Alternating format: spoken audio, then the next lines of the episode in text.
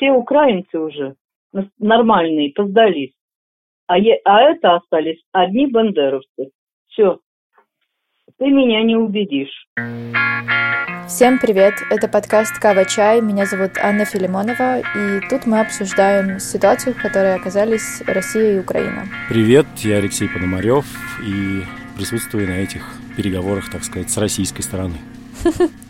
Боже, присутствуя на переговорах с российской стороны, я увидела твит Латынина недавно э, про то, что Мединский настолько клоун, ну, мы знаем, что Мединский возглавляет сейчас эту делегацию от России, с которой проводят переговоры, что Украина со своей стороны бы могла отправить э, Верку Сердючку. И это просто капец, как нас тут обидело, потому что вообще-то мы очень любим Верку Сердючку, и Данилка себя сейчас проявляет совершенно героически. Он находится в Киеве, и там сейчас столько было комментариев, я вообще прям возмущена была, ребята, вы про нас ничего не понимаете. Верка Сердючка классная. Для нас она просто огонь. Слушай, ну Верка вот. Сердючка топ, во-первых, я тоже тут присоединюсь. Во-вторых, э, у нас тоже, знаешь, э, Владимира Зеленского многие называют клоуном или Зили Бобой.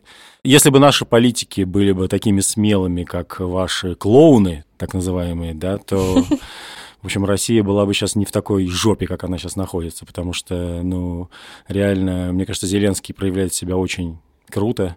Практически все, да, общественные деятели, какие-то публичные люди, актеры, певцы, артисты, музыканты проявляют себя очень смело и круто в эти, в эти тяжелые дни. В этом смысле мы тоже немножко вам завидуем. У нас, конечно, тоже такие люди есть, э, но те, кто поехал на переговоры от России, это, конечно, полный позор. Ну, Владимир Мединский, это даже не клоун, ну, просто это шарлатан, как бы, да, человек, который... Да как сказал один мой, кстати, друг-историк, возможно, это именно он писал речь Путина, ту самую угу. полуторачасовую. Ну, как бы, когда его отправили на переговоры, возможно, тут как бы стало понятно, да, что, возможно, это он стоит за всем этим бредом. Э, я просто тоже слышала такую версию, что это вообще он э, вложил это в голову Путину, вот эту вот всю псевдоисторическую бредятину, которую он сейчас постоянно транслирует. Вот, но anyway, как бы было неприятно, что Мединского сравнили с Сердючкой, это прям супер нерелевантно релевантное сравнение. Вот. У нас тут, кстати, знаешь, еще по поводу, если мы говорим сегодня о пропаганде, я так понимаю, мы договорились поговорить сегодня о пропагаганде, а, очень э, люди смеются, знаешь, по какому поводу? Э, оказывается, ваши э, бомбят телевышки. Да, да. То есть у вас там реально думают, что они здесь разбомбят телевышки, прекратится телевещание, и мы такие, типа, перестанем быть зазомбированными и сдадимся. Это максимально смешно, потому что, ну, как бы ты понимаешь, мы не зазомбированы, и вообще мы не особо смотрим телек, если, если быть совсем честными. От того, что его отключат, э, ничего не изменится в нашем понимании того, что сейчас происходит. Очень забавно, что э, у Путина работает абсолютно вот эта проективная психология, когда он э, проецирует на нас то, что происходит у вас. То есть он думает, что если он убьет Зеленского, здесь закончится сопротивление. Он думает, что если он отключит, отключит телевышки, то люди перестанут быть зазомбированными. Но в реальности части это все относится к России, но никак не к Украине. Ну, слушай, тут, да, я, конечно, с тобой согласен, с одной стороны, а с другой стороны, мне кажется, сейчас это борьба э, между фейками, не фейками, и вообще борьба за умы происходит э, даже больше не в телевизионном пространстве, а в телеграм-каналах и на самом деле очень важно, mm-hmm. да, какие люди читают телеграм-канал. То есть, например, да, все мои друзья понимают, что не нужно верить телеку, но некоторые мои друзья, скажем, считают, что если они подписаны на какой-то ряд телеграм-каналов, и в них постятся какие-то видео, да, какие-то с какими-то комментариями, то это тоже как бы вполне себе освещение событий. Хотя, ну, понятно, что там такие же фейкометы как бы сидят, как и, там, не знаю, как и Соловьев, Киселев и так далее. Кстати, сегодня у Соловьева отобрали его виллу на озере Кома, что мы можем да. отметить быть отдельным тостом, так сказать. Я только хотела сказать, сегодня нужно будет э, немножечко выпить. Я вообще считаю, что сейчас нам нельзя ни, ни вещества, ни алкоголь, ничего, э, что расшатывает психику, но э, что-нибудь чуть-чуть за то, что наконец-то Соловьев поплатился. И это именно вот это символическое, символический дом на озере Кома, про который все столько говорили, знаешь, это прям... У нас, например, очень часто обсуждалось, что Соловьев как бы топит за Россию против Европы, но у него у самого дом на озере Кома. И это прям какое-то такое тоже символичная история. Кстати, сегодня еще тоже была супер смешная штука. Э, про Одессу появились какие-то каналы, э, которые, которые называются «Русская Одесса», вот это вот все. И в одном из каналов было сообщение, что бандеровцы начали бомбить Одессу, ну, то есть любимая легенда про то, что мы бомбим сами себя, и люди прячутся в метро.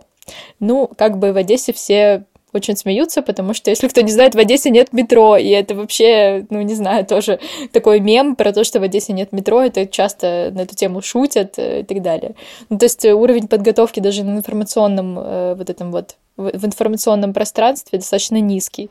Но я тебе могу сказать со своей стороны, что вот мы только что обнаружили, что на одном из э, сайтов военторгов появились медали, так называемые государственные награды ДНР, что само mm. по себе смешно, да, ну, государственные награды несуществующего государства. Но там есть медали, в частности, новые лоты, так сказать. Одна медаль называется «За взятие Киева», а другая «За освобождение Одессы». Угу. То есть чуваки как бы угу. готовятся по полной, скажем так, что, с одной стороны, вызывает такой, да, немножко злобную усмешку какую-то, с другой стороны, немножко настораживает, потому что неужели у них в голове реально захват, грубо говоря, всей Украины? Это вот как меня немного, конечно, пугает тоже.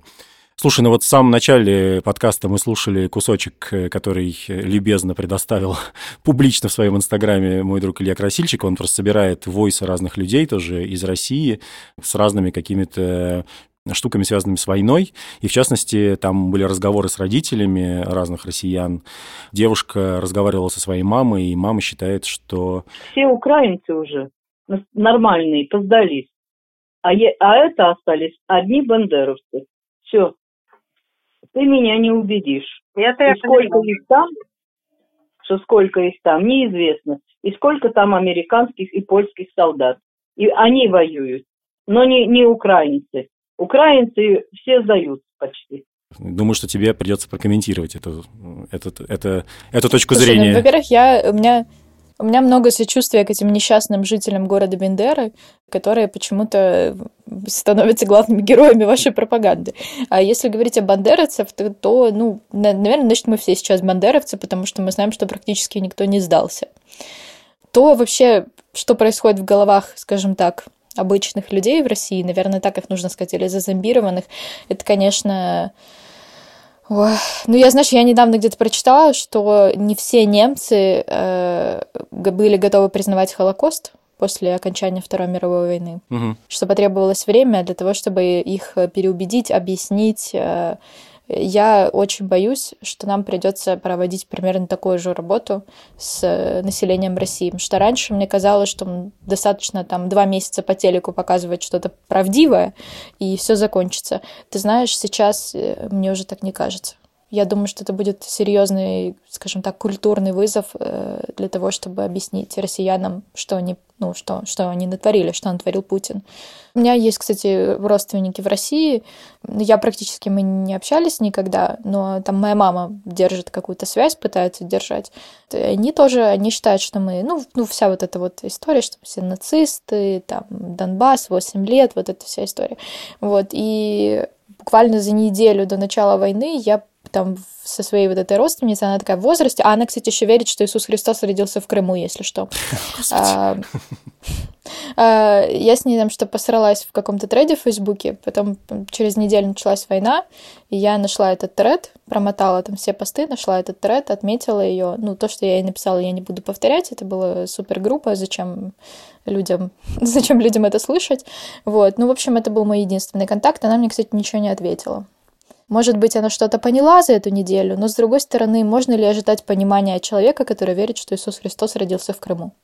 Думаю, что нет. Слушай, ну вот когда Советский Союз развалился, то ведь э, тоже когда начали людям рассказывать правду, для многих это было большим шоком, и не все люди сразу привыкали вообще ко всему. Да даже еще он когда не развалился уже, когда начали рассекречивать всякие архивы КГБ, и там, не знаю, началась перестройка и так далее.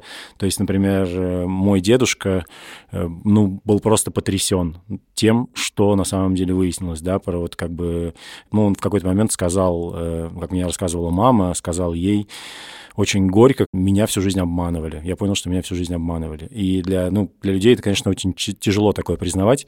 Я вспомнил сегодня классную историю, связанную с пропагандой, кстати, в определенной степени для меня с Украиной, потому что э, есть такая классная украинская группа, называется «Вагоны вожатые». Э, и она, она mm-hmm. из Киева.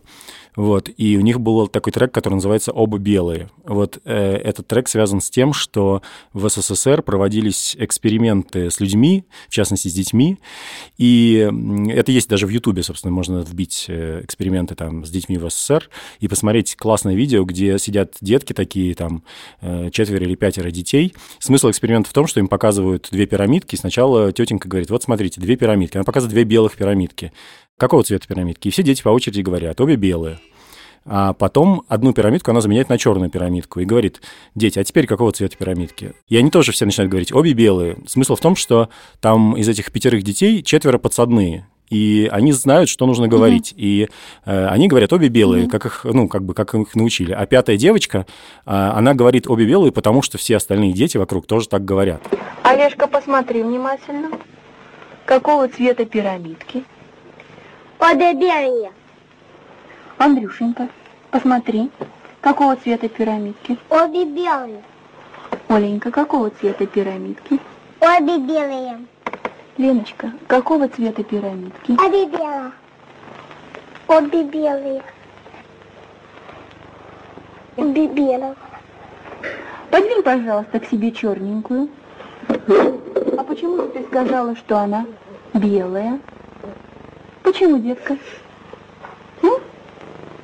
Почему? Не знаю. Не знаешь?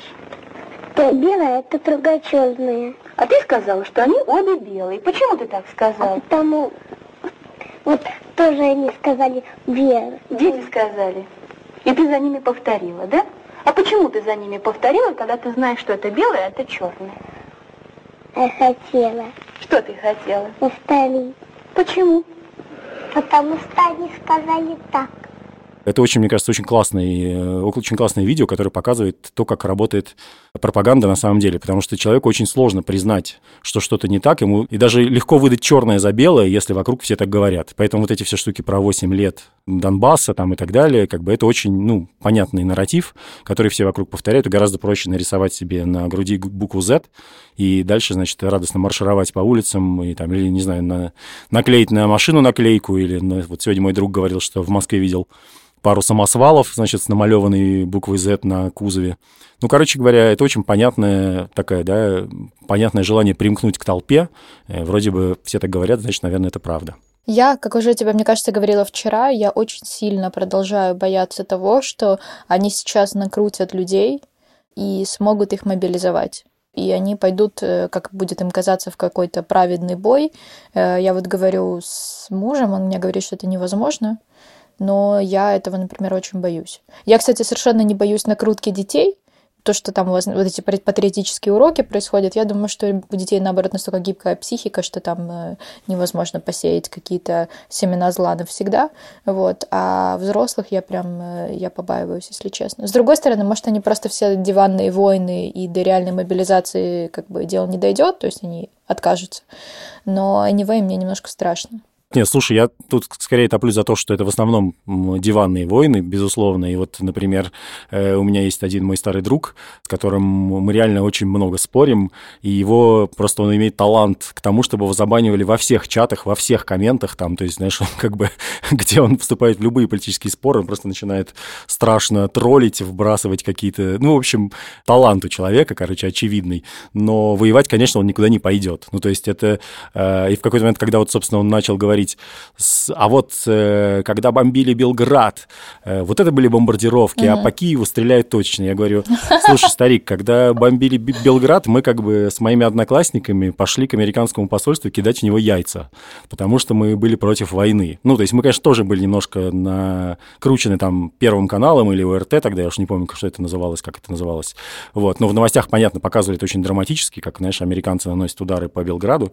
И, ну, и американцы действительно их наносили, и, в общем, не то чтобы они были там во всем правы, грубо говоря, но как бы, в общем, я топлю против войны, знаешь, еще вот с тех пор. То есть мне не стыдно, что я тогда топил против той войны, а сейчас топ- топлю против этой войны. Но друган мой ничего э, тогда не делал, естественно, когда бомбили Белград, я думаю, что ему, ему было без разницы. А сейчас вот он вспомнил. Слушай, а ты, э, я тебе скажу, почему он вспомнил. Я тебе скажу, потому что это элемент э, вражеской, ну, для нас вражеской российской пропаганды, потому что сейчас боты отвеч- пишут комментарии под постами, вот там, где постятся все эти фотографии с разрушенными домами, они пишут, что это Белград, что это старые фотографии, ну, или Сирия. которые выдаются да, да, да. за современные. Да, да, вот и все. Белград проще, потому что там, э, ну, архитектура ближе, вот. Э, Сирия чуть сложнее. Э, поэтому они пишут, это старые фотографии э, войны в Югославии, все. Слушай, ну я тут не могу... Такие дела. Я не могу э, при этом не спросить тебя про нашумевшую, прямо скажем, историю, а именно пограничников на острове Змеиный. Потому что угу. эта штука стала мемом, да, про русский военный корабль. Угу. При этом сначала, как украинская сторона заявила, официально они все погибли, потом оказалось, что они сдались в плен, и в конце концов ВСУ подтвердило, что все сдались в плен. Вот как ты к этому относишься? То есть э, очевидно, что тут очень круто. Я вообще как бы, да, Зеленский, очевидно, талантлив в плане, ну, медиа, да, и всяких uh-huh. медийных штук, но вот как ты оцениваешь такую штуку? Ведь это тоже как бы пропагандистский вброс, по сути, да, он, конечно, вот создал определенный патриотический подъем, мимас и так далее, но вот, но это при этом же тоже фейк. Как бы, что ты скажешь про это? Ну, это не, это не, не, не, не заведомо сделанный фейк. Все думают, они искренне думали, что они погибли потом оказалось, что они погибли. То есть это, это не, не сделано ручками, знаешь, не, это не склепали там и так далее. То есть это, эта запись, она же реальная. С записью странно, потому что целиком никто эту запись не слышал вместе с видео. Там появлялись сначала аудиоверсия, потом видеоверсия. Запись действительно похожа на реальную. Понятно, что просто чуваки послали этот русский военный корабль, а потом их всех э, повинтили и, и отправили куда-то там, куда-то в Севастополь или куда-то типа того. Слушай, нам не нужно, э, э, у Зеленскому не нужно придумывать э, геройские истории. Их не нужно сейчас придумывать. Они есть, мы видим их на видео. Ты же видишь, что сейчас в Херсоне происходит. Это вообще немыслимо. Это такой героизм, я, э, я просто офигеваю целый день от этого. Ты имеешь в виду, что вот люди, э, Поэтому... люди идут с украинскими флагами да. на, на военнослужащих да, с да. оружием? Да. Да, это очень впечатляющий Поэтому, кадр, конечно. Э, у нас у нас нет э, для нас это не ну нам, нам просто нам, у нас нет необходимости делать эти постановы. В этом для меня вот это для меня самое главное. Вот то, что мы ведем информационную войну, это тоже правда, и мы ее выиграли. Нам повезло, что Зеленский офигенно чувствует все эти моменты, понимает и знает. И сколько, столько над ним смеялись эти, по поводу этих видосиков, что это президент, который постоянно пишет видосики. А теперь эти видосики очень сильно нам помогают. Это правда, потому что информационную войну тоже нужно было выиграть, и в том числе и нужно было выиграть на Западе для того, чтобы получить поддержку. Вот, это все на самом деле очень серьезный элемент э, происходящего.